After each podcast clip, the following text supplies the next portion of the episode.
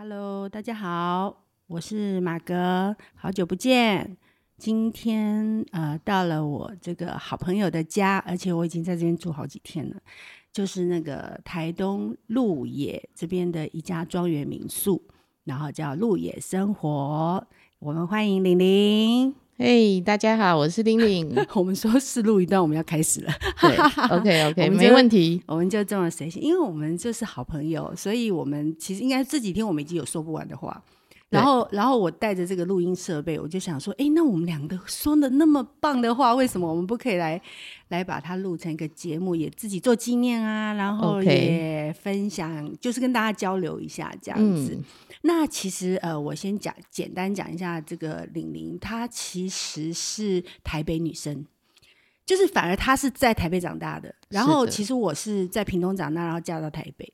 然后他呢，他是在台北生活，然后呢，呃，嫁到这个台东。我觉得这个落差真的有厉害耶，非常对呀、啊。所以我想说，第一就是昨天我是要想一下，就是说，我觉得第一个想先了解，就是说，哎，你觉得城乡对你来说啊，有没有什么一个，因你从城市走到乡下这个心路历程？哇。嗯，当然，以后我告诉你啦，我玲玲一定会是我以后有空就的来宾，她很多故事可以讲。那我们今天先讲一个大概的，然后让大家可以认识玲玲这样子。是我们其实我没有想过我要住在乡下，是吗？对，因为从一开始我跟我先生认识是在台北，然后那时候他是在台北一零一工作，那时候是工地。嗯，然后他已经在一零一做了三四年以上了，就是他们他是机电工程师。嗯，对，我认识他的时候，他就是呃在工地里面工作，然后我是在某个基金会当。哎，不是基金会，我是在出版社写文案的。嗯嗯，对，然后我们就结婚了。所以其实你跟我算同行，以前啦。哎，对，因为我是中文系的啊。对对，哎，这这会影响到我后面的为什么会来台东哦？我的科系念的科系，对对对，我就认识他，然后我们就结婚了。可是我因为呃那个工作压力很大，就后来我就跳槽到一家非常大的呃基金会。工作，然后我要做他的行销企划，可是那个对我来讲是有点吃力的，因为我是中文系的。嗯、对，那本来是写文案，如果是写文案行销是 OK。对，但是如果真的是像我们公司必须参加那种大型的国际书展，嗯，然后妇幼婴儿展之类的，然后要写整个企划案，然后甚至你必须去展场。布置那一些都是你行气的工作。其实我觉得这个是以前某个年代那种台湾中小企业文化事业的，应该讲说他们的诟病，就是说他们经常不愿意投资在员工的专业训练，可是他只要用到你觉得你可以，他就叫你包山包海，对，对不对？对，但就是很惨，因为我进去公司以后。我会，我有坦白跟我们的团队、跟我们的主管讲说，我不会行销企划，他们都说没关系。可是所谓的没关系，是你已经上战场了，嗯、你要打仗怎么办？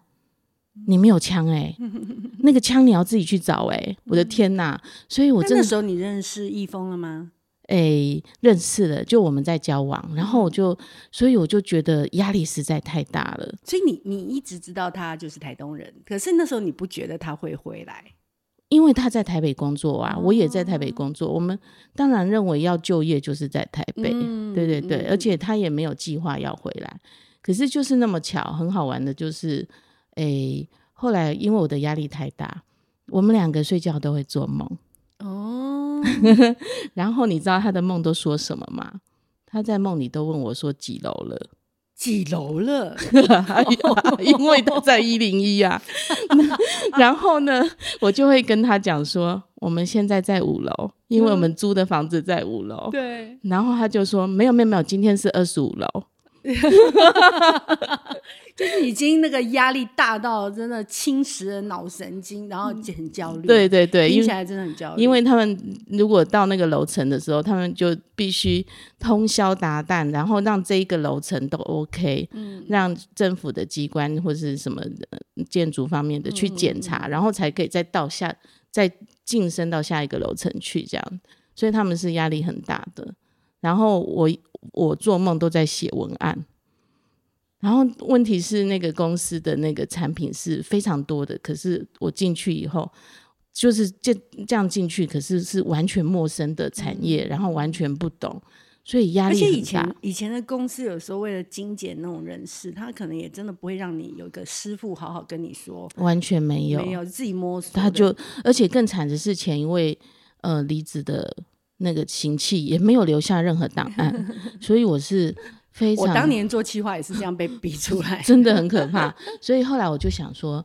我想要转换跑道，嗯，然后我先生问我可以做什么，嗯，我想一想，我们中文系很多同学都去当老师，对对，那我就跟他说，不然我也来考老师好不好？嗯，那他就支持我，所以我就去准备研究所的考试，是因为觉得说去念研究所可以让学历高一点，然后又可以顺便学修国小学程。诶，所以说你看哦，其实很多。因为鹿野生活已经十有十年了吗？有十，我们是二零一二年开幕的。哇，算起来十二年了。对，所以说其实很多，也许很多客人来这边，因为没有，假如没有听到我们节目啊，就是哇，玲玲可能就是那个台东的那个那个农家的主妇这样。事实上，玲玲的背景其实是有这个她自己一个脉络的。所以说，我说她在这边，其实大家是。隐居在鹿野的才女，你知道吗？我在 我在房间，我我每天都吃她做的超好的菜。然后我们两个聊天的内容，其实为什么我们两个，我觉得我们两个可以有话聊，正因为这些背景。譬如说，哎，也许我们都喜欢文文化的东西，文学的东西。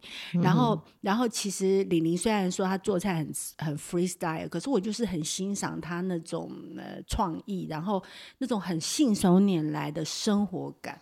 然后再加上说，我有因为我跟他是连友嘛，就常常看到他自己在那边自学画画。所以像他刚刚讲这个经历啊，我觉得就是他对我来说，为什么我住那么多民宿，然后我会跟他成为算是真的很好的朋友，可以讲那种，哎，我们我们是真的可以讲到很很内心话的那种、嗯、那种很交情哈。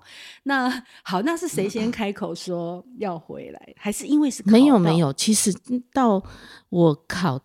考试之前，我们从来都没有想过要回来，然后就这么巧，我在准备考试，我就先去补习嘛，因为教育科目又是不不一样的，不一样的东西，也是要补习。嗯、结果呢，在补习的过程，我居然发现我怀孕了。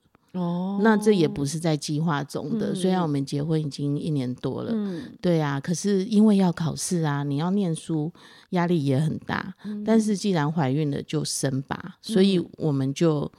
就决定，反正就边考试，然后把女儿生下来，这样、嗯嗯、这么巧，在二零零三年的九月，嗯，就是研究所要开学，哦，我考上了，跳过了，就是我考上了，但是呢，很好笑的是，我全省考，我市北师的研究所考备一，嗯，最有希望哎、欸，对，怎么样也要背下来，我才能留在台北啊，对。问题是没有人要离开台北，前面那十个人，所以我永远背不上。嗯、我们一直等等那个榜单，然后交叉查询，希望有没有人放弃不去的。对，没有，抱歉，哎、因为他是 没有人要离开台北。老天是在跟你指路了。对对对，然后我考上，有考上嘉嘉义师范学院的教育研究所，嗯、可是实在太远了。嗯然后呢，慈济我有考上，嗯、但是因为慈济的学程是中等学程，是我对青少青少年会有点、呃、无法驾驭，对对对，所以 担心自己，所以就比较不考虑。就这么巧，台东师院那是已经升格台东大学了，对，台东师院的教育研究所，我就是争取。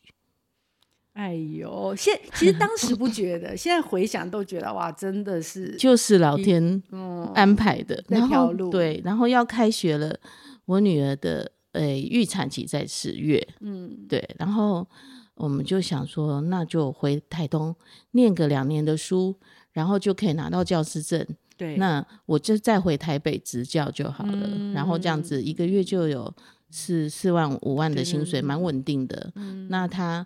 我先生因为刚好那个台北一零一旁边有一个百货公司，对，那时候那个百货公司的工程告一段落，嗯、就是可以开幕了。嗯、那一零一还没盖好，可是他跟老板辞职，老板说好吧，就是至少旁边的工作告一段落，所以就放他走。然后我们两个就毅然决然的。他当时是真心要走吗？真的、啊，因为我们要回台东啊，因为我要念书啊。他想说他陪我两年嘛，嗯、所以我们两个就毅然决然把台北家当全部可以送的、可以寄回来的、可以搬回来的，反正就想尽办法全部处理掉。然后就跟老人家说，因为我要念研究所，我想当老师，我们回来了。把老人家吓坏了，他们不知道我们在台北发生什么事，嗯、他们很担心。而且那个年代，可能台东都还没有流行什么民宿，太多民宿、啊，几乎没有什么。可能老人家就觉得说，哎、欸，是混不下去了。觉得对他们，哎、欸，那时候我公公会，呃，比较跟旁别人说，我们都说菠萝用人应该在等啊。哎呦。对啊，就是他会觉得说，其实就像我们现在如果有听到邻居哦、嗯、的小孩要回来，然后已经三四十岁的年纪了，嗯、然后不知道什么样的考量回来，我们都会觉得说，啊，他会来干嘛？对，在乡下有钱赚吗？嗯、有饭吃吗？嗯、其实听起来很现实，但是确实是非常实际的问题。可是我这样听下来，就是说，我觉得老天是。老天，你们是天选之人，为什么？因为我自己跑民宿，跑台湾跑了上百家民宿嘛。然后我觉得说，像你们在那个时候回来的 timing 是好的，因为如果你们晚一些等啊，台东现在已经呃、嗯、那时候回来的话，很可能嗯就没有现在这样子的一个，就是说比较相对好的表现吧。这样说，嗯、呃，有可能，但是就是像我们回来的那个年代，也没有青农，嗯，对，所以我们一开始也没有设定，是先决定务农，还是先决定做民宿？嗯，是先决定务农，但是原因是，其实我先生回来没有一开始就务农，嗯、他回来还是去找机电工程的工作，然后那时候台东荣苑。就从挖地基开始，嗯，那需要一个机电工程师，他就应征到台北的顾问工程，嗯，公司，然后就是等于说，嗯，他是台东这边的，好机电工程，嗯，那那他就每天从鹿野通车到台东市去做这个工作。老天连帮你把这个民宿哈。以后要负责维修工程的 人都准备好了，有没有？对对对，他他水电呐、啊，哈什么都会自己修，真的。真的对，当民宿主人这个是必备的，因为什么时候客房或是硬体设备出会出问题，你尤其你们在偏乡，要找个师傅，可能真的都很麻烦。对，没有没有，那一很多事情真的需要。亲力亲为，真的，所以就是老天有这个养 养成计划，对不对？对对对，让你刚好也有一个这个民宿的工程单位，就是对，他就是我们的后勤部队。嗯、那后来是为什么跑去务农呢？就是诶，我我还是很顺利的，就是呃，生小孩，然后就念研究所，然后我甚至在研究室都要挤奶。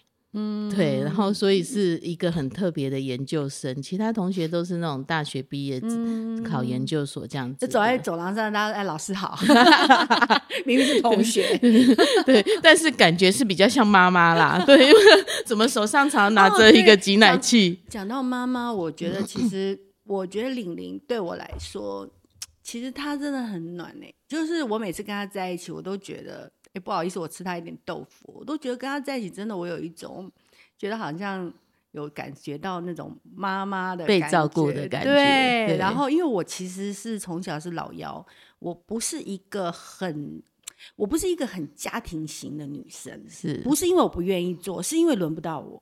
你知道，你知道，从我妈妈或者像你看到我，你也会觉得这个还是不要交给他好了。就是我有这个形象在那边，包括我嫁给我我夫家。你知道我一嫁去我就入门洗，我就怀孕了哇！所以我去我夫家每一次，就是那时候要说要洗碗，他们就啊不用不用不用不用。对对，我就是这种命，你知道，就是说、嗯、啊，最后你你其实明明就很诚恳的要去做这件事，可是都会被推开。不用不用，你不用不用不用不用。后来我就心里想说，好吧，那天生我材必有用，好幸福哦！所以我很我要在那边表白，就是玲玲就也谢谢他照顾我，希望他不要觉得我很笨，而且不要觉得说，哎、欸，好像你这个人，哎、欸，怎么都那个假笨笨啊？哎、欸，像我跟小胖在一起，他也他也是觉得我假笨笨这样，但是大家其实应该都觉得。我我觉得应该就是说，其实大家相处相处起来就会知道说，说啊彼此的性格，人各有所长。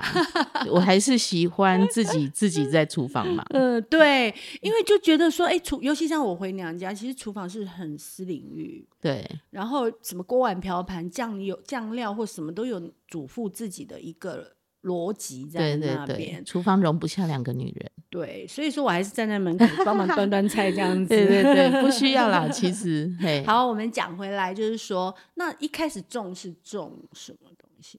哦，其实没有，诶，还没交代完的是说，嗯、我们并没有设定要做农。嗯，那只是说我研究所跟学程真的压力很大，两年之内要压缩把它学完，然后要拿到一个硕士论文。然后修到学程的学分，还有研究所的学分，所以我是，而且我还上学期先休学哦，嗯、因为所长说没有学生没有产假，哦，直直接叫我休学了，所以我慢了同学一个学期。没有产假，这个是一个很有趣的，对呀、啊，你有听过吗？哦，其实你看，所以人就对啊，这个就是值得讨论的、啊。对，他他就直接跟我讲没有产假，所以我只好休学。那我。呃，研一下学期才去去赶同学的进度，嗯、然后所以我给自己蛮大的压力的，嗯、而且我又比同学年长，然后重点是在我要拼论文的时候，就那个有研二下的时候，那个我女儿是从小就很难带的磨娘精，对，然后呢，我站在外人角度我不觉得，我觉得她很可爱，是的。他有一个问题是吃饱也哭，睡饱也哭，整天都在哭。嗯、然后他的声音又很洪亮，嗯、对，所以就不知道他在哭什么。然后所以是蛮累的。所以我现在见到他不太说话，其实是保护色吗？还是以前以前哭够了，所以他现在声音有点低沉，嗯、而且那时候三岁就声带长茧了。我从认识他到现在，他都静静的，不太说话。嗯，对他，诶、欸，一开始啊，应该会这样。如果是熟人的话，他是整天讲个不停的，真的哦。对对对，也要他可以可以插话的话题啦。嗯、对啊对啊，然后反正就是研二的时候，刚好那个容院盖好了，嗯，也太快了，哦，让我老公非常惊讶，因为以前他的参与的工程都是很久。嗯，嘿，比方说万华火车站，嗯，或者是士林的中华电信，然后还有一零一，嗯嗯，可是荣院居然两年就从挖地基开始就盖完了，嗯，他就没工作了，嗯，然后没工作的过程，他就等着，因为我们那时候都知道说台东大学就是台东师院会从呃台东市以前的旧火车站车站那边。搬迁搬迁到资本校区，哦、而且是非常非常大的工程，嗯、然后也有分好几期，嗯、那这个工作就让他做不完了啊，嗯、所以他就一直期待着这个工作，可是没想到，真的等到开工的时候是 人家请、欸、外县市的工程师。过来，嗯，就是没有公办带过来，哎、欸，对，就是没有应征，没有没有公开招招聘当地的人，所以我先生就没有工作可以做，嗯、就他必须要离开台东。嗯、那这个不是，并不是我们的计划之内的。对，那我要写论文，又很又论文超级难写，嗯，所以呢，我女儿又在旁边吵，然后呢，我就说 带开来，带开来，把她带走。对，然后我先带他带到快抓狂了，然后然后那时候公公婆婆工作非常辛苦，我们家大概有五甲地，都是我公公婆婆从白手起家，赚了钱就买地，赚了钱就买地，两个人这样拼拼了五甲地。对，可是对两个老人家来说，真的是他们以前也是自己种一些东西这样子。对，就我们嫁等于说我嫁过来的时候，我公公有种稻米。嗯嗯嗯，然后还有种释迦，嗯，还诶，那他们过往会种甘蔗、玉米，对，就是嗯、呃，反正就是真正的农家就对了。嗯嗯、那嘿，那那个因为我女儿很难带，那我先生也带到失去耐性了，他就跟我婆婆说，可不可以交换一下？你来 带孙子。欸，其实我发现你老公头脑蛮好，对对呀，因为一个男人蛮有力气的，待在家里带小孩。而且我最近这几天跟他聊天呢，我发现有时候，因为我们比较常是我跟李玲在聊天，然后我们都聊一些女生心里面的事情。其实我觉得他虽然在旁边，而长时间不说话，可他会很快 get 到那个 point。然后知道，哎呀，你们问题的症结点是什么？对，因为呃，他会跟我说，你太单纯了，你就是没混过江湖。他他说他在工地是混江湖的，然后而且是大公司。哎呀，你们这点小事，对呀、啊，每天在那边啾啾啾啾。他他常常也是，就我跟他抱怨一些事情啊，讲一些事情，他就会直接点破。对，然后就跟你说不用再想了，就是这样。对对对，男人的想法不太一样了。嗯，对对。那那所以婆婆一口就答应了，我婆婆高兴的不得了。她说我当然想要带孙子啊。哦、她说你确定哦？对她来说是退休了，对不对？就不用再去务。就是可以交换呐、啊，田里工作真的很吃力耶，而且真的年人到一个年纪，可能就真的很喜欢自己的，他就觉得很开心，他就带着孙女，然后到处串门子聊天呐、啊，然后那个我先生就跟着我公公去工作，嗯，但是就是诶、欸、想说，其实到这时候我们还没有要务农，也没有想要搬回台东，嗯、我们的目标就是我毕业我们就要回台北了，嗯、对，结果想不到。在研究所二年级的时候，开始有流浪老师的声音了。流浪老师是什么意思？就是其实，在那之前呢，应该是说，在最早期是师范学院或是师范大学培训出来的老师才可以分派各地的，对不对？而且才可以当老师。就以前我们是有师培的这样子的一个传统。那后来呢，就因为教改。就开放说，很多大学呢、嗯、可以自己设立教育学程，嗯，然后让学生去申请，嗯、然后念完教育学程的人呢，实习完，然后考上教师证，就可以出来当老师。嗯、可是应该是说，从我大学毕业的第一年，我那时候念福大，嗯嗯、我的同学，我们大四要毕业之的前面之前，呃，那一个学期就有那个声音，就说，哎，福大可以开放。一个学程，让大家去申请，嗯、那几乎只有班上第一名的人可以申请得到。嗯嗯嗯，对，那就是福大培训的，就是中等学程，中等学程出来就是教国中、高中。嗯嗯嗯，那我们呃是如果是开放国小学程的，嗯、像台东师院，它就是台东大学，它培训的是国小学程的。嗯嗯，嘿。那所以我们在那那，那时候你在台东念的是属于你，如果你你如果毕业之后你可以做什么？就是国小学程，我就去国小当老师。嗯嗯嗯。但是国小老师是包班的。嗯嗯。嗯，导师制，他不是国中分科哦。嗯嗯。不是国文老师、英文老师、公民老师。嗯。国小是当导师，然后什么都要教。所以流浪老师，所以。就变成说是流浪老师有威胁到你们的对工作权，应该是说也也不是，就是说，嗯、呃，其实这就是一个市场机制嘛。嗯，有那么多的人修学成，对，就而且已经累积，那时候我已经毕业五六年了，对。那我之前是在出那五六年，我是在出版社跟基金会工作，对、嗯、对。可是这五六年当中，已经培训了很多有学成资格，然后有教师证的，对。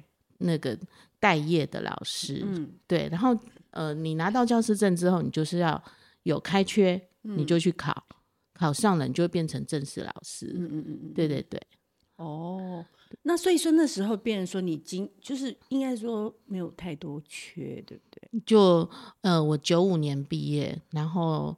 拿到我的硕士资格，也拿到学成，然后还通过检定考，我还第一届检定考，我们还要检定考，嗯、然后实习还要付费，嗯、后面都改制了，嗯、对，可是居然没有开缺了，嗯、对，就全省哦，就哇，天哪，是个位数的缺哦。但是我跟你聊天说，哎，你后来还是有去学校，对不对？对对对，因为。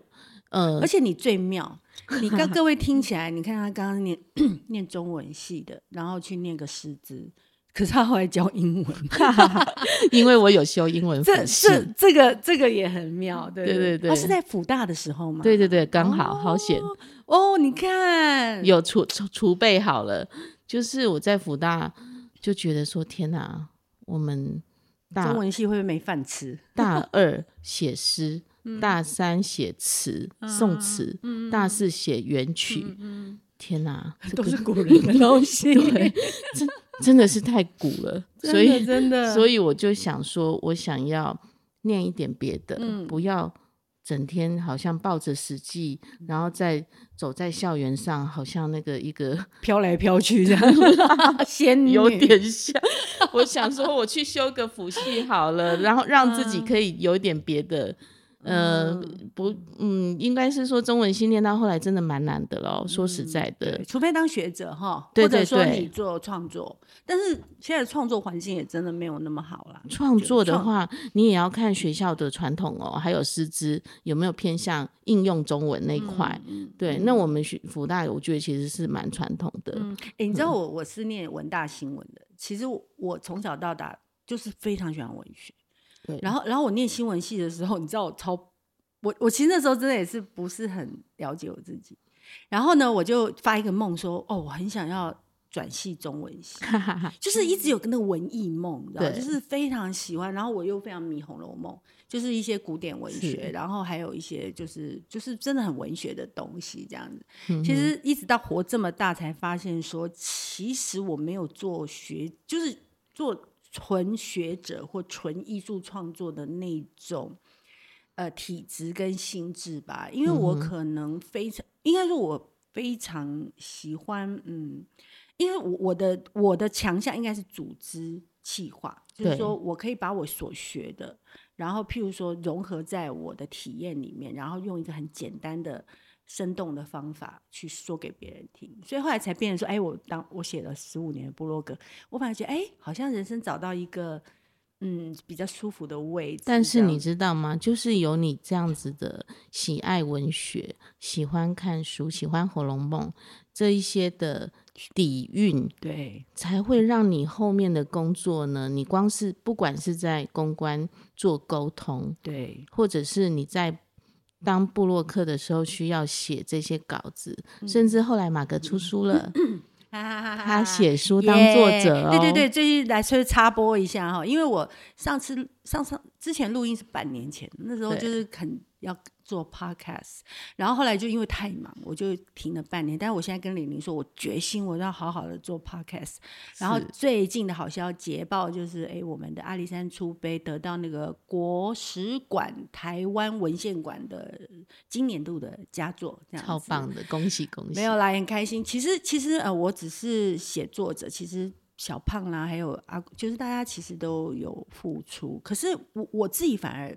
比较谦卑的觉得，我我今年这两年心境不一样，我觉得我是感，反而是觉得很感恩说，说哇，这个写书的工作落到我头上，我觉得是我的荣幸。其实，可是写的时候很痛苦，很想死，就对，很想抓，跟写论文一样难产。啊，不过关于这个，其实以后我们有很多时间都可以再聊。那时候玲玲很热心，一直要帮我校稿。可是说句实话，我稿子交出去就很像那个孩子给别人养，我也不知道最后多大了这样。是，然后玲玲就问我说：“哎、欸，你什么时候让我校稿？”我说：“不好意思呢，我也不知道现在到底到流浪到哪里。”后来就出书了，对，这样子。嗯，好啦，那那我们再讲回来，就是说，嗯，你那时候就是意识到流浪教师的工作，那你怎么样会突然去帮小朋友上英文呢？对，就是，呃，我们其实，在同学当中，大家就开始恐慌，那老师也是安慰我们说，反正就先按部就班的毕业，然后实习完，然后考完检定考，拿到教师证。然后我们再自己想办法吧，至少先把证证书拿到，头洗下去了，非洗完不可。对，那呃后来呢，我就跟我先生讲说，那我们就回台北。嗯、其实我们我一心想回台北，嗯、因为乡下的生活实在不是。我能适应的生活，就当时其实都是一个脚在这里，一个脚其实还在。对对对，就是想说，反正念完了我们就回去了啊。嗯、那即使没有缺，我相信台北市会有很多代课缺，甚至说去个安心班啦，或者什么。我就想说，如果不行，嗯、再不行的话，我就回出版社，或者是一样也是找行销企划、写文案的工作，嗯、也都 OK 啊。至少台北就业机会多。嗯、但是呢，有一天，我先生居然跟着好朋友，然后就去池上拜访一个农家，然后一对大哥大姐他们。他们家呢，老人家在种池上米，嗯嗯，那他们呢就买了一台碾米机，嗯，然后就是可以自己操作的，自己在家里就可以操作的。嗯、那那一对大哥大姐呢，自己都有非常好的工作，嗯、一个是公务员，对，然后他们自己都有很稳定的收入。可是呢，因为自己碾米，然后自己包装、自己行销，只是卖亲友而已哦。对，那他们呢，一年可以。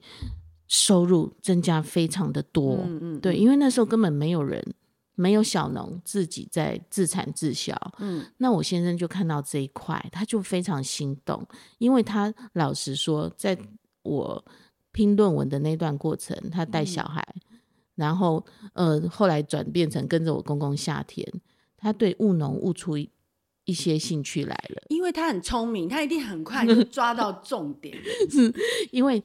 他觉得说，务农除了看天吃饭这个因素是没办法自己控制的，嗯、其他呢，你可以做自己的主人。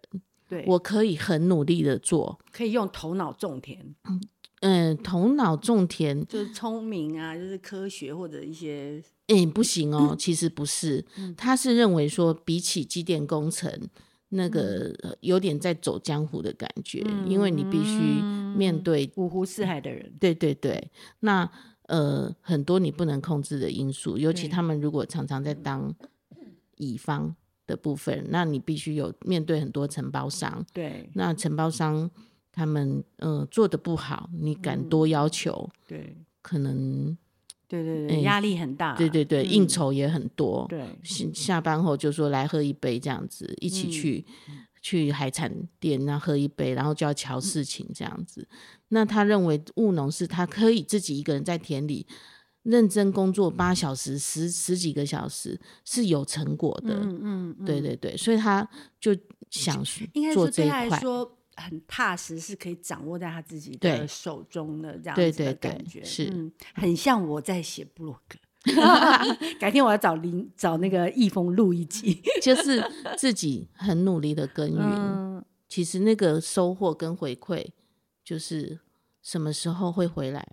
真的，只要没有有劳有的，然后就是很踏实，就是我觉得比较老石头的人会喜欢这个，而且不喜欢那么多虚花的事情。对，但是呢，你知道吗？他就在没有我的同意下订了一台碾米机。老天呐！那 时候因为呃，我回来念研究所的关系，等于我两年多都没有工作了，然后呢？一诶、欸，又只靠他一份收入，那我女儿又出生了，研究所还要学费，嗯、所以我们几乎是把单身的时候我们自己存的钱花的快差不多花完了。那想不到他居然花了二十几万买了一台碾米机，我真的是很错愕。我问他说：“我有说我要留下来吗？住在台东？”他跟我说，他没有回答我，他不敢正面回答我。他就说：“这个，哎、欸，自己卖米可以赚。那我爸爸有种稻，嗯，有种米，我们自己来试试看。我我深吸了一口气，嗯，我就知道我们 他想留下来了。嗯，天哪，就这样，他决定务农。那个是大概哪哪一年？你记得吗？哎、欸，我九五年毕业的，嗯，哎，就民国九十五年哦、喔。嗯，对。那我的意思是说，大概。买碾米机那个大概是几年前好了，就是九十五年啊，九十五还是九十六？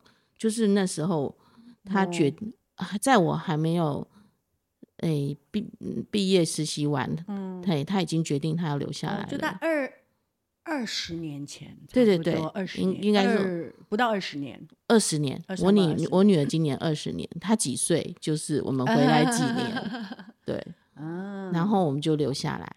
那留下来，我只能当代课老师啊，因为没有开缺。嗯、那我就是投机，用我的英文辅系的资格，因为那时候偏乡就是全台东正式的英语老师很少，嗯，然后都是用二六八八专案，嗯，就是我们必须像有。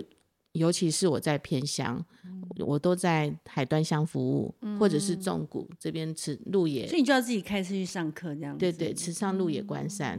嗯、那来台东前你会开车吗？不会，我是怀孕的时候去学开车的，嗯、因为我知道我要来台东了，嗯、我就。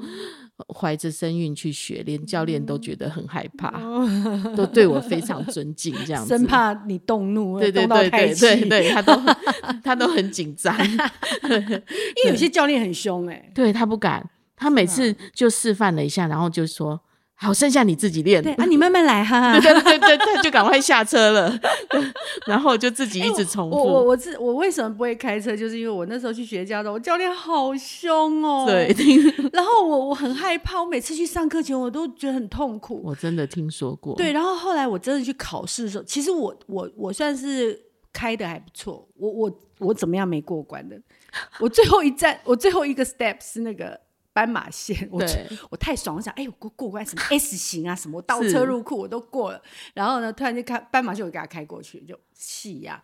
然后因为要补考，其实我是可以补考，可是你好像又要回驾训班干嘛？对，我告诉你，我太挣扎了，所以我后来就、啊、我因为他的关系，我这一辈子就。我就放弃开车，我觉得算了。但是我其实也蛮开心哎、欸，哎、欸，我觉得像我这种脑子多思多想的，我告诉你，我就是那种一边开车会一脑子飞到外太空的人。嗯哼我觉得对这个世界太危险了，所以我觉得算了啦。像我不会开车，我已经完成这样了，所以就算了这样。所以每个人的经历都是讲起来都是也很奇妙。哎、欸，对，都是碰碰撞撞之后，你就会被。导到这个方向，然后导到这个方向，所以你看，你女儿就是带你们回台东的那个，对，就这样，是，所以我们就留下来，然后他就务农，我就当代课老师，做了几年，我大概上课这件事情七年哦，因为我的老我爸我老爸也是老师，其实我是老师家庭长大，改天这个关于老师家庭这件事，我觉得也可以再讲一集，我觉得其实也蛮有趣的这样子，然后。但是我觉得我们讲就是哦，你做代课七年啊，对，而且我都在海端乡的原住民小学服务布农族的孩子。嗯、光有啊，我前几天有听玲玲讲一点点，我觉得嗯，因为我们讲到三月村的村长、啊，他们超级可爱，真的。这个经历其实滋润了我的心灵，就是让我觉得说、嗯、他们很纯真。对，就是在呃寒就是寒流来的时候，他们可以流着鼻涕。打赤脚，嗯，然后哼着歌进来，嗯，这样子很可爱的孩子，而且他们虽然说我们算汉人吧，对，我们很容易觉得啊，原住民有些不受控，然后他们很多的价值观跟我们不一样。可是我常常觉得，这就是要互相学习的地方，对啊，就是他们可能也可以从我们身上学习一些东西，可是我们一定可以从他们身上得到一些很疗愈的，非常，他们真的很单纯，对，而且不像我们好像。在乎的事情这么多，对他们的快乐是比较简单，很单纯的快乐。对，好啊。关于这个玲玲老师在偏乡当那个原民老师的这个部分，我们要找时间再来再来聊。这样，Okay. 那我们接下来走下去，就是说，那那为什么会来做民宿？因为这时候先生都已经在务农了嘛，对，对，对，对不对？那因为没有人是天生的农夫啦，一开始务农也跟老人家会有很多意见。或者是做法不同的地方，嗯嗯嗯、那也是经历一些家庭革命，对，然后慢慢的公公也老了，嗯、然后所以就释放开始哦，慢慢的释放释迦田给他做这样子，嗯、然后从一点点到到最后就都放手给他，那也经历很多失败，嗯，对，然后就。是蛮辛苦的，然后有那时候是每年都有台风哦，嗯、然后每次台风来真的就。完蛋了，嗯、呃，有时候台风并没有进来，可是其实这个对果树还是有影响，尤其我们种的是释迦，嗯、那呃偏偏暑假呢都就是台风季，可是那时候呢释迦绝对是就是已经结了小果，嗯、那有时候它没有进来，可是外围环流的影响还有焚风的影响，嗯、就会让释迦的生长。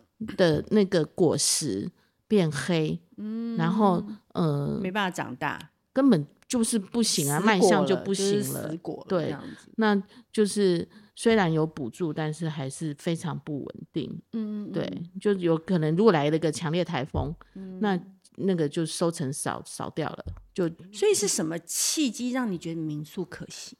对，就是我，因为我先生不稳定。对，那我代课老师呢是年年考哦。对，没有续聘机制哦，嗯、每年考。然后我每年呢就填回偏乡小学服务。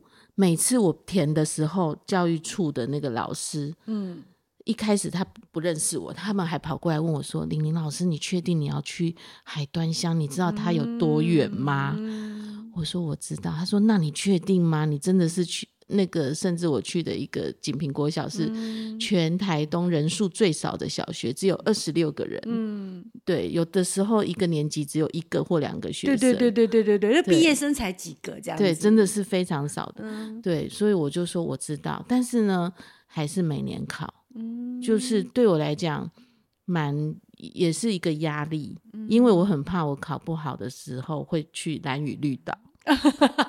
或是到南横的力道小学，那真的就没办法通车，就会要离开家里了。对对，那我跟我先生后来会决定留在台东，我们就是要在一起。嗯，对他，不然他就可以去外县市当机电工程师。所以其实你看，这样听听到这里，还是会觉得说，其实我们的一生的路啊，有的时候就像我讲的说，真的不是计划来的，都是。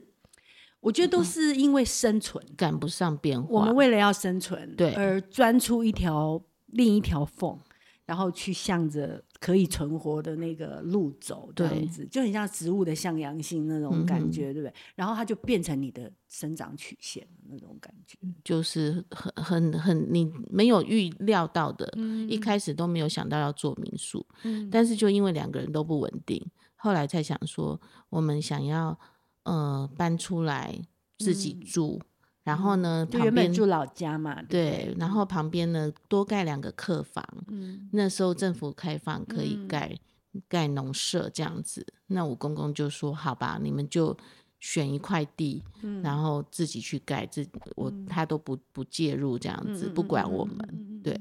哎，所以那在这个之前，你有去住过民宿，或者说，哎，有没有什么去哪里住的民宿给你启发？哎，好哦，不然我们来做类似的东西。有，就是我、嗯、我们决定要做民宿之后，嗯、我们就开始去找我们想要的类型，嗯、然后特地去做这住这样子，感受一下。对对对，因为就是那个年代，大概也就是台湾的民宿刚刚起步，对，就是要起步那个时候。不过台东比较晚一点，对不对？宜兰是最快。宜兰花莲比较多，所以那时候我们也是去宜兰跟花莲住宿，嗯、然后一开始锁定西班牙风，嗯，但是那个西班牙风实在是呃太困难了，嗯、对我们来讲，嗯、对，后来我们就锁定就做乡村风，就 country style。那现在鹿野生活有前栋后栋嘛？前栋就是我们现在可以面对都兰山的这一这一栋，这是第一栋，对不对？对对对，哦。哇，就是，而且是我们自己设计自己盖哦，嗯、因为实在是没有钱请一个设计师，所以你看，你连盖房子的工工头都已经准备好了，对，所以其实老天都帮你们把它 settle 好了，你知道 settle down。对，很妙的是，我们也没有找到一个建筑，嗯，建筑的。公那个、哦嗯、公司承承揽这个工作、嗯、没有，我们就是我先生就自己监工，嗯、对，然后就找工班来挖地基，就请挖土机来。但我真的觉得他很厉害，因为我我来鹿野生活几次了，我每一次都觉得住在这里真的很舒服。包括我现在跟李玲坐在我们算饭厅吧小餐厅里面讲话，我都会觉得有一种就是你就是说不出来那种舒服的感觉。嗯、我觉得就是你看。所以林先生真的是就是这个 乡村风格是很融入大自然。但是你哦，那个年代其实台湾很流行乡村风，可是其实我很受不了很多乡村风。我知道，因为你进去就很阿杂，然后他 他们东西很多。这样讲好了啦，乡村风可以有一点公主感，可是也可能很村姑。对，其实蛮多村姑的，有的会很杂，对对对，那我我觉得我不否认我有一点美感。嗯，有啦。所以说，你看，就像你刚刚讲我一样，就是我们过去那些看似不相干的那种嗜好或者学养，就最爱，最后变成好像好像好像我们的工作室变成我们的植物，对不对？对对对，就是我们需要那个沃土，对那个土地有那个就帮我们培养起来。对对，所以你做很多事情，其实就好像我常很多人都跟我讲说，哎，呃，这么多部落格，就艾玛跟你的。部落格很有质感，对。其实我常在想质感这件事，质感这件事非常无形，嗯、你你非常难具体的说。那那告诉我质感是什么？它是没办法模仿的，也没办法说刻意去雕琢的。对，这就是天成。对，但但但是你看，像我刚刚跟玲玲要录音前，他就跑去园子里摘了。我们两个其实到现在，其实因为我们是录音嘛，我们也没有录影，也没有让让大家看说我们多爽。我们现在坐在这边喝咖啡，面前就有一一一小盆花这样子，然后是玲玲刚刚去摘的。对。可是我觉得这种生活的，真的是把你自己生活过得有质感这件事情，就是需要很无形的那种 know how。对。对不对？就是并不是说啊，知道什么很具体的东西，但是他就是信手拈来，你就会觉得桌上多了一盆花，而且不是在花市买的花，嗯、是我自己种的玫瑰花剪下来，嗯、对。你就心情就是很好啊，真的，真的，我就觉得真的很棒。嗯、好，那我们再讲回来，就是说，那你你那时候一心要回台北，我我们民宿以后再找机会，最后结语的时候没有民宿要讲，实在是 讲太多了，不会不会。我跟你讲，为什么要做 podcast，就是因为、嗯、其实因为我自己现在是用部落格在呃做我的生涯后半生的生涯嘛，所以是 OK。那 Podcast 是另一条路，其实我并没有把它现在很商业化的拿来做什么。可是因为有非常多我的朋友都很精彩，那不是每一个我都有办法说，尤其现在眼睛也没那么好，就是很具体都是把它写下来。那我就想利用这种，譬如说像我现在简单带个麦克风、录音录音机，我就可以去旅行了。那我这些朋友他们的人生故事，我都觉得是很值得分享，所以我们也没有什么。得失心跟压力，说哦，我这一集、嗯、哦，像他们很多人在意多少什么什么的，其实就是辅助。譬如说，可能我会把这一集的节目就放在哎，我写的鹿野生活的呃文章的下面。嗯、那可能有人搜寻到鹿野生活，哎，就会多看到这一集，说哦，原来原来鹿野生活的民宿主人以前是老师哦，或什么什么的。对。那我觉得可能对于大家就是。因为像民宿这种东西，在我心里跟饭店不一样，它其实是更深度的。嗯哼，就是说，呃，等于你走进别人生活里面，是对，所以其实你不应该要求他给你像饭店一样的服务。其实以前有一个民宿主人，就老五老五民宿的主人就跟我讲一句，他说：“所谓民宿，就是我在我们家接待客人。”嗯哼。那其实是你应该来融入我的生活，是，而不是说我今天要像饭店一样把你当，就是说，嗯、就是说他觉得那失去了民宿的感觉，对对对，好像有一点，好像就是像那种度假村或者什么，他就觉得说，嗯，那反而没有什么差异化，对对。那所以像李宁，我就觉得说，可能因为我跟他是朋友，我很喜欢露野生活，就是因为我每一次来都是来生活的，对。然后我我我我。就是那种我们两个，就是他有他的节奏，可是我们俩有时间就撞在一起，比如说按摩、聊天啊，然后陪他去泡汤啊，然后他做菜啊，这样子，我就觉得说这一块是很美好的。那我也希望这个节目大家也要鼓励我，就是我们一起做下去，因为你看嘛，我们今天讲完了，我就不不必回去把它整理照片或者写文，它就已经是一个作品了。嗯、是，那你看我们可以录千千万万集。太好了，那没关系，就是，然后我也很希望，就是说不要那种很广播式，就是我们就是聊天嘛，就是把我们交流的内容分享给一些很随性的，对，也有有机会跟我们有一些心灵撞击的读者跟朋友这样子。那所以说，哎，我我先要讲回来，就是说，当时你没有要回台北，当时就是很抗拒嘛，就我们要留下来，真正让你死心说好。我我应该是不会回去了，是什么 moment？应该就是真的是盖了民宿，盖了民宿，而且是我想要的家园啊！这里的一砖一瓦，然后所有的一草一木，都是我自己挑的。对对，所以非常有感情，嗯，然后并不是很商业。对，嘿，那我觉得，嗯、呃，我希望来这边的客人呢，是跟我一样，就是。你不是很紧凑的去跑行程，嗯，对，当然有一些设定，诶、欸，比方说热气球季来看热气球，嗯，嗯，然后呃金针花季啊、哦，可以去花莲好富里看个金针花，或者是有时候去个海边走走，嗯、但是我觉得是说可以更。比方说，你可以住个两天三天，嗯，然后你跑完这些行程的时候，你有一天是沉静下来的，嗯，对，那只在这附近走走而已。嗯，但是呢，你是在享受这边的田园安静。其其实其实可能有呃有看在网络上看过鹿野生活的文章或那个时候会有一点硬概念，但是没有看过的人都不知道说，其实李宁是没有邻居的，你知道吗？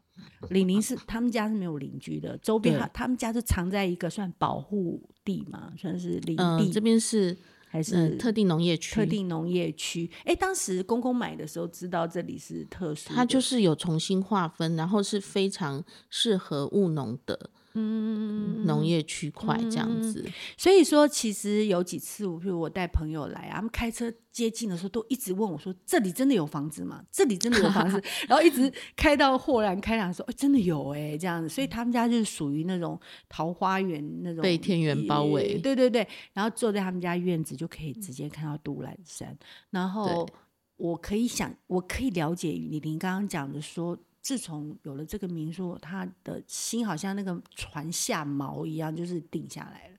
对，这就是我的家，是对不对？对。然后，当然啦，因为我认识他很久，我知道他还有很多挑战，就是因为因为你要从一个老师、文艺青年，就是呃出版社的文案，然后呃老师，最后当服务业啊，真的也是另一条路。好，那我现在要问你，就是说。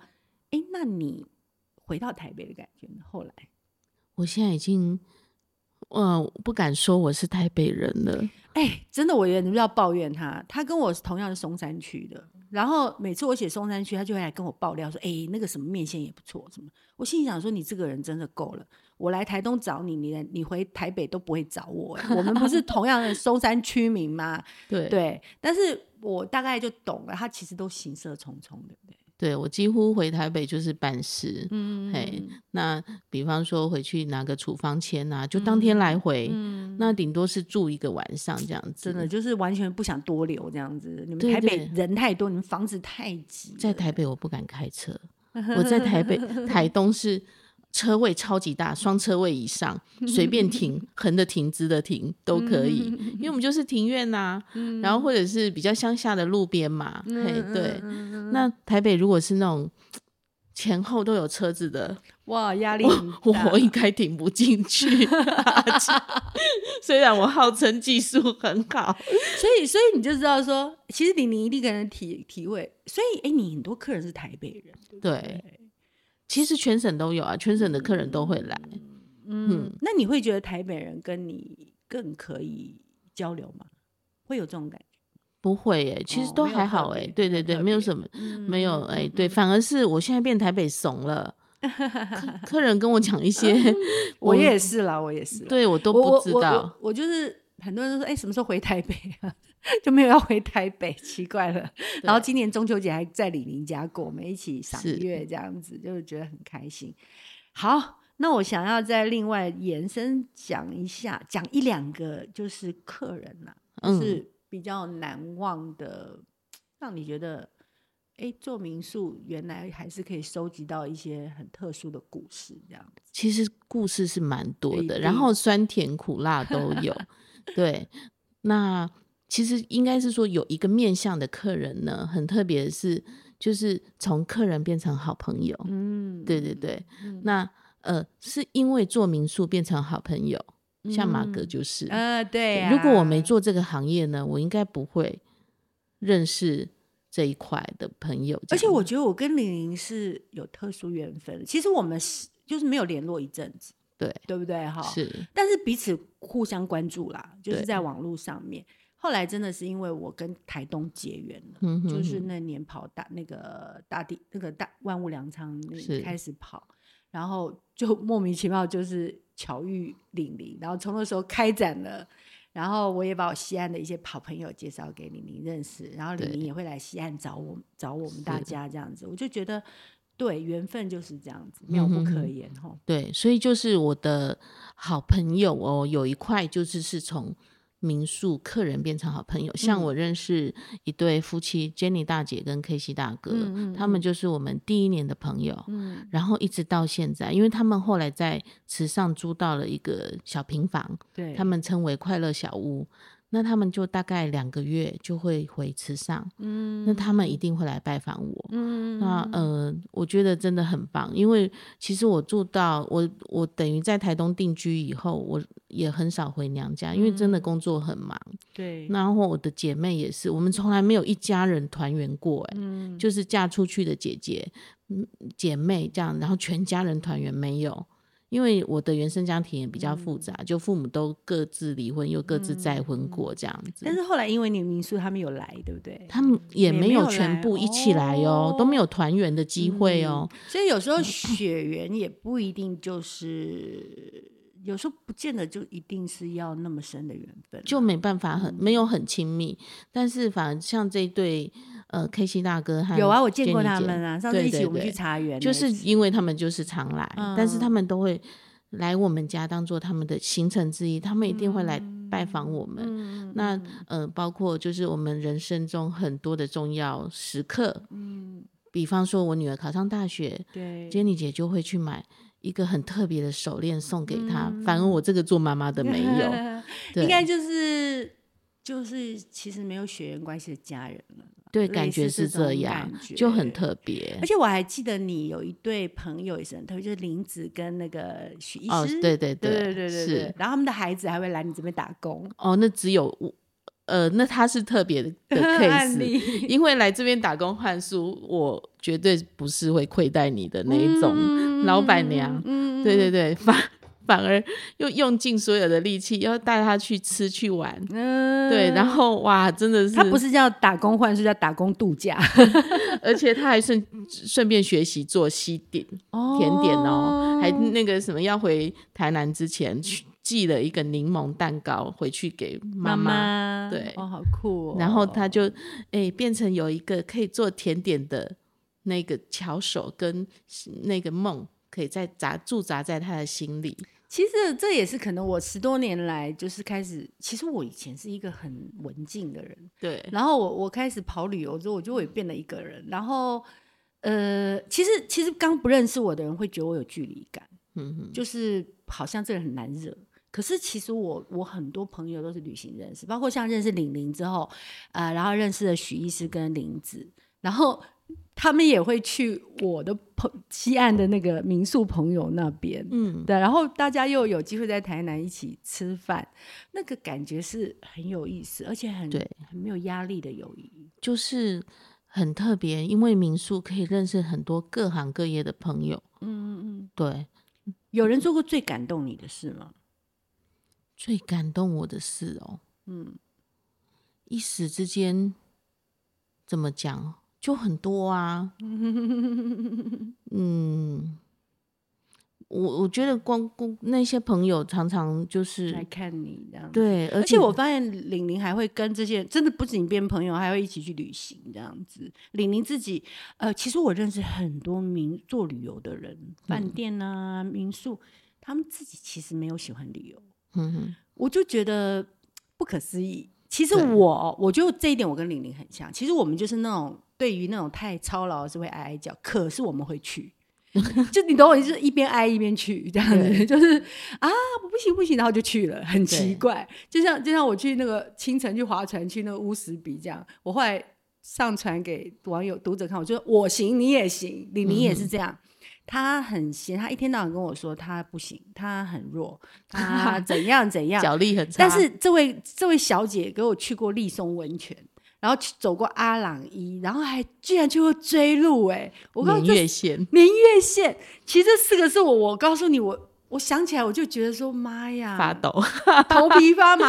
你你知道我我们那天讲到三月村村长，我还记得很好笑，就是我第一次带一堆布洛克朋友去他那边住，然后那时候他刚好比较有时间，他就比较开心，就带我们去走那个白杨步道。对，然后你知道那天他就很开心，因为我们几一群也蛮好笑的嘛。然后带我们的时候就一边跟我们推销说：“你们呢、啊，应该要。”这一辈子一定要走一次追鹿古道，这样子。然后其实我们就叽叽喳喳、叽叽喳喳的。然后就说、啊：“那追鹿古道要多久啊？”然后村长说：“嗯，可能要六个小时。”然后怎样怎样怎样怎样。然后我们就一路叽叽喳喳、叽叽喳喳。那因为我们又要拍照，对。白杨步道，根据据我知道说，厉害的人大概一个半小时、两个小时一定是可以来回。对。你知道那天我们白杨步道走了四个小时，然后从那边白杨步道回来之后。村长再也不提追鹿古道，会走到 走不回来。这一群，这一群可能给我走到天黑都没有下走不回来。对，对，然后我就觉得很有，然后我我就真的很认真去看追鹿古道的照片。我想，哇塞，悬崖！我觉得我光看照片，我脚已经很痒了，你知道吗？它真的是悬崖。Oh my god！所以，哎，所以李宁一直告诉我他很弱。好像仿佛真就是弱不禁风，可是我跟你讲，他去过这么多，我真的是硬着头皮走完的。对，但但是我看到他对于，应该说我我倒不觉得，应该说我们不能归类于喜欢冒险犯难跟呃真的那么的好动，我我不觉得。其实我觉得我们应该归类一个好奇的人，对，就是很好奇，这样很有道理，就是。我觉得就是到现在都可以保持一个哦，这我也很好奇，那我也很好奇，想想就想试试看，然后想 find out，对，对，就是我想知道是怎么样。然后我既然都来了，喝啦。我跟你拼了，只要你们不要嫌弃我的话，就是你们可以 cover 我，你们就忍耐我，我走得慢，或者我我会边走边骂，我会说 为什么要带我走这里？欸、这一点，这一点我跟你有一点不一样，我是念在一起，我很碎念的人，就是我只要一听到，譬如说我以前被日本招待去旅行，他们很爱安排 DIY，、嗯、可是其实我我其实应该说性格上，我其实是一个很不喜欢当主角的人，嗯、就是我不喜欢。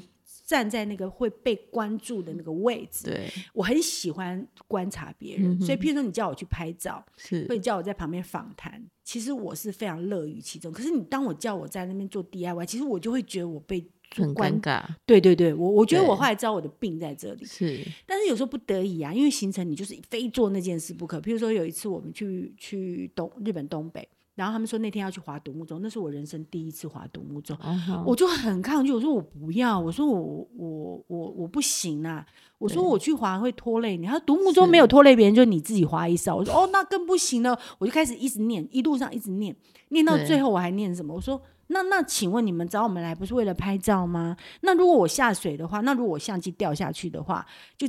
各种念，各种念，然后他说不用带相机，你带手机。那我手机掉下去怎么办？就念念念念到最后，那个带我们的人说：“这样好不好？你不要带任何摄影装备下，我在岸上帮你拍照片给你用。嗯”他已经说到我没话 说了，我说好，然后就开始做做暖身操啊，下去啊。你知道，就是当我在做一件其实我忐忑的事情，那叫忐忑，嗯、就是你自己。也不知道能不能焦虑，然后在那碎碎念的时候，嗯，当我决定要，当我一定头要洗下去的时候，其实我反而是会很冷静。真的，我就是那种想要快很准把它做完的人。是，所以你知道我去划那个独木舟上岸的时候，那个教练，因为教练就看我一路念，他虽然是日本人，他知道这个人就一直在勒瑟，排斥这样，很碎念这样。那个教练上岸之后，就跟那个窗口说。他很厉害耶、欸，他是里面滑最好的一个。然后后来那个窗口上就说，明明就很好玩的，其实我心里是 yes，真的，对，其实真的好好玩哦。对。然后我就看着他，我说我不会跟你承认的，因为我觉得你下次 你下次不知道要带我去登山或干什么，我就很害怕这样子。对。我我我我是属于这种性格，就是我很想赶快把它结束。对对对，我就我就会好，不要说话了，我赶快把它做完这样子。对啊，像这个部分，我就觉得。哎、欸，其实真的是我觉得蛮有意思的哈、嗯。所以说，其实如果有机会来鹿野生活啦，就是说，其实我觉得玲玲是属于要对位，就是你你你可能跟他谈的话题是投机的，而不是把他当什么啊服务人员或者那种不对等的关系。我觉得玲玲真的超好聊的。你看我们两个以后要再听他讲那个什么追路啦、立松温泉呐，那种他那种快要毙命的那种行程啊。然后，哎对，对了，你好像。接下来月底要出游，对不对？对，我们要去稻城亚丁二十二天。哇，我期待他回来的时候，我跟他录一集。我想要知道他那一次的旅程，到时候再把张惠妹也找来。他们有一个导游的导游朋友吧？哈，对对。但是现在退休了啦，就是当好朋友一起出去玩这样子。好，那最我想补充刚才你问我的，嗯、好，嗯，最感动的事情了。为什么我一时想不起来？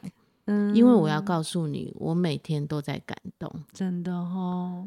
因为光是风景就很感动了。对，然后或者 是就是，比方说，我摘了一朵小花，然后我等一下烤了一个非常美的欧包，嗯、然后做了一个非常可以上得了台面的，呃，什么鲜虾粉丝煲，嗯、然后真的拍起来的照片都不输那个专业厨房。这个是我个人的部分哦。那你不要说其他的，就是说。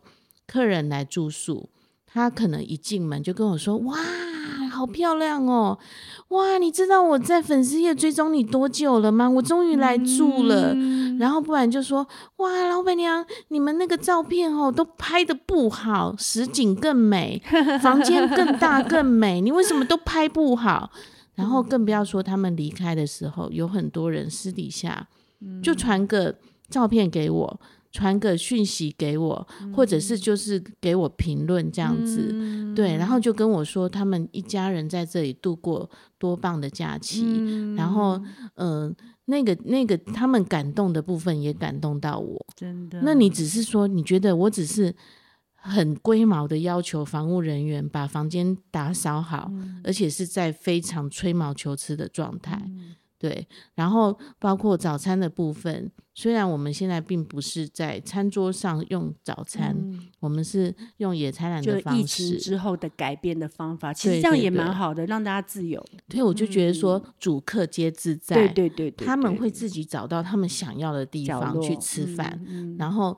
其实蛮多客人，他们就是在庭院铺上野餐垫，嗯、就很享受那样这里的大自然环境。嗯、就然后他们会回馈给我，嗯、然后所以我觉得我根本是不实在感动，真的就是好像你只是开了开放了一个园地，可是他们。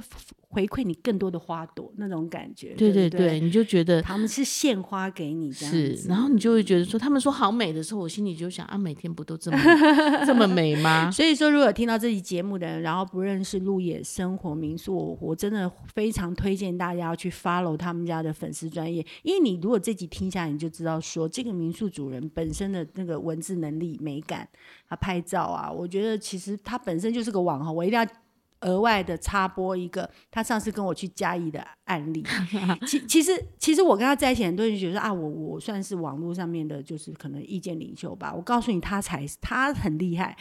他跟我去嘉义，然后我们住在那个 好朋友那个兰桂坊，然后那记得那次是三天两夜嘛。对对对。然后我们就一直带着玲玲跟那个易峰到处吃到处玩。就后来最后一站，终于要回到饭店，然后等准备他们要离开的时候，他突然讲了一句。啊，好可惜哦！这一次都没有吃到阿尔豆花。阿尔豆花是我嘉义美食的口袋名 单。对，我们有做功课。对对对对对。然后他我就说好吧，那只好下次有遗憾的话，就下次再来。因为实在吃太饱了。对对对。后来他一进那个兰桂坊的大厅哦，然后有一个柜台就有一个戴安全帽的阿伯，然后 然后突然阿阿伯就手上有个塑胶袋，然后他就看着玲玲说：“你是鹿野生活吗？”其实我们全部目睹这一幕，哎。然后 李宁说：“是，你是？”他说：“我是你的粉丝啦！”哎、欸，我带阿尔豆花给你，我说：“天哪，有这种有这种心想事成法则吗？就是他才说没有吃阿尔豆花，老天就派人送给他，哎，因为他说他有看到我。前一天就住兰桂坊，呃、然后他他是嘉义人，对，他就想说他要来吃阿尔豆花，然后他碰运气看看我们是不是那一晚还是住在兰桂坊。所以你看，这这这是 story，好可爱。这个对我来说就是说哇塞，这太酷了。嗯、所以说，其实哦，就是说，他虽然是个民宿主人，当时成立粉丝团的目的是要，当然是行销一下自己，介绍一下自己的民宿。但是因为李玲的风格比较不落俗套，我觉得他不会很伤。商业化的，一直说啊，我们家民宿好，民宿妙，民宿棒棒。他其实只是把他的生活在这里生活呈现出来，对，然后每天看到的风景，然后他今天做了什么，然后他遇到了什么人事物，分享给大家，然后其实默默就形成一些。呃，喜欢这种生活 style 的粉丝，对对，所以说其实也推荐大家，如果大家觉得说，哎，马格的这个 style 是你喜欢，我觉得其实玲玲的风格大家也会喜欢，大家可以去 follow 路野生活，谢谢在呃脸书上搜寻路野生活就可以了，这样子。那我来看看，好，最后呃，哎，其实我们也讲，哎，我们家默默讲都有把这个讲出来啊，我讲一下，讲一下，因为厨房的东西，我觉得。呃，大家应该用看的比较好。我另外要讲最后一个话题，就是，呃，玲玲，你为什么想要学画画？因为我那有听你讲一点，是就是想要小时候想学，对，小时候就很想学画画，嗯，但是因为家里的环境并不好，那就只只有在幼稚园非常小小小小小小班的时候就报名了一个画画班，然后呢，就这么一个这么小的缘分，但是就种种在我的心里面。对，那可能从小就会有一点信手拈来啊，可以可以，嗯，画一个什么，像以前小时候的小甜甜，对对对对，还有小蜜蜂。以前我们还会自己画那个娃娃，对不对？然后还帮他帮他画衣服，对对对，然后会剪下来，然后帮他穿衣换衣服，对对。而且小时候我都会画，然后甚至我们那时候会看漫画《尼罗河女儿》，对对对对对，然后我会画千面女郎，对我会我会去描绘，而且。还有几分像，嗯、那可是就仅止于此。但是其他的部分呢，你没有学习到，你就不会。嗯、所以，比方说高中的美术课啊，在那边素描一个大卫石膏像，对对对对，根本画不出来，那个画不出立体的东西来。对，然后就心里一直有，一直想要去画画。嗯，对，那就是几年前，因为疫情之前啦，嗯、有这个机会，我就去，也也有空。终于有一点点空，跟、嗯、可能在我女儿补习，嗯嗯、我们要接送她的这个中间的空档，嗯、我就报名了一个水彩班，嗯、然后让自己哎有有这样子的开头。嗯、对，那虽然那个水彩班后来也是上了一期就没上了，对。对，那我就但是就自己哎有已经学会了基本的技巧，对。会使用水跟彩的部分，嗯嗯、所以就自己。在家里画点小花卉，嗯嗯嗯对，小插插画这样子。我们聊着聊着，那个民宿的打扫的大姐已经在完成一部分工作了。啊，没有没有，她刚来打卡。哦，刚来打卡。哦，就是接下来客人退房，然后开始他们要打扫了。哦、对，所以为什么要讲到画画呢？这个其实因为我自己有了孩子之后，我也有跟孩子去学画画，所以我知道画画呢很疗愈。嗯那大家如果来鹿野生活的话，现在玲玲的那个墙上都挂了她的大作。那天我还在欣赏我房间她的作品，然后我就跟她说，小小的，我就跟她说啊，真是才女啊！但是我觉得说，呃，很高兴我在我人生的我们算下半场，人生下半场了吧？嗯，然后可以在旅游这个看似事业的架构之下认识真心的朋友。我觉得这个就是说，我们没有什么。我们彼此之间没有什么生意往来、利害关系，可是我们会心灵交流，然后彼此支持。嗯、譬如说，我这一趟来就是因为啊，这个海葵台风重创了这个鹿野，那我是真的觉得，嗯，如果有这个机会，我很想来看看这里的朋友。那那像像这两天我跟他聊一点我的心事，玲玲也会给我一些洞见，然后我觉得是那种了解，相互了解。就你你可以把你有一点弱的那一面去摊给。这样的朋友看就是很相信，像猫咪把肚皮给你看一样。那那那就是我跟他是这样子的交情。那我非常喜欢路野生活，谢谢。那我希望，嘿，我觉得以后 我找到一个固定来宾了。对，以后我们找一些，哎，像中文系啊，也许以后我们可以谈读书，就找一本我们喜欢的书，可以来跟大家分享。一个作者，一个作家，张爱玲，然后什么什么。太好了，那我觉得今天我们的节目先录到这里，然后谢谢玲玲，谢谢马哥，对，因为我们等一下要出去吃饭了，而且晚上我们要吃披萨，OK，那就谢谢大家，下一次见喽，谢谢拜拜。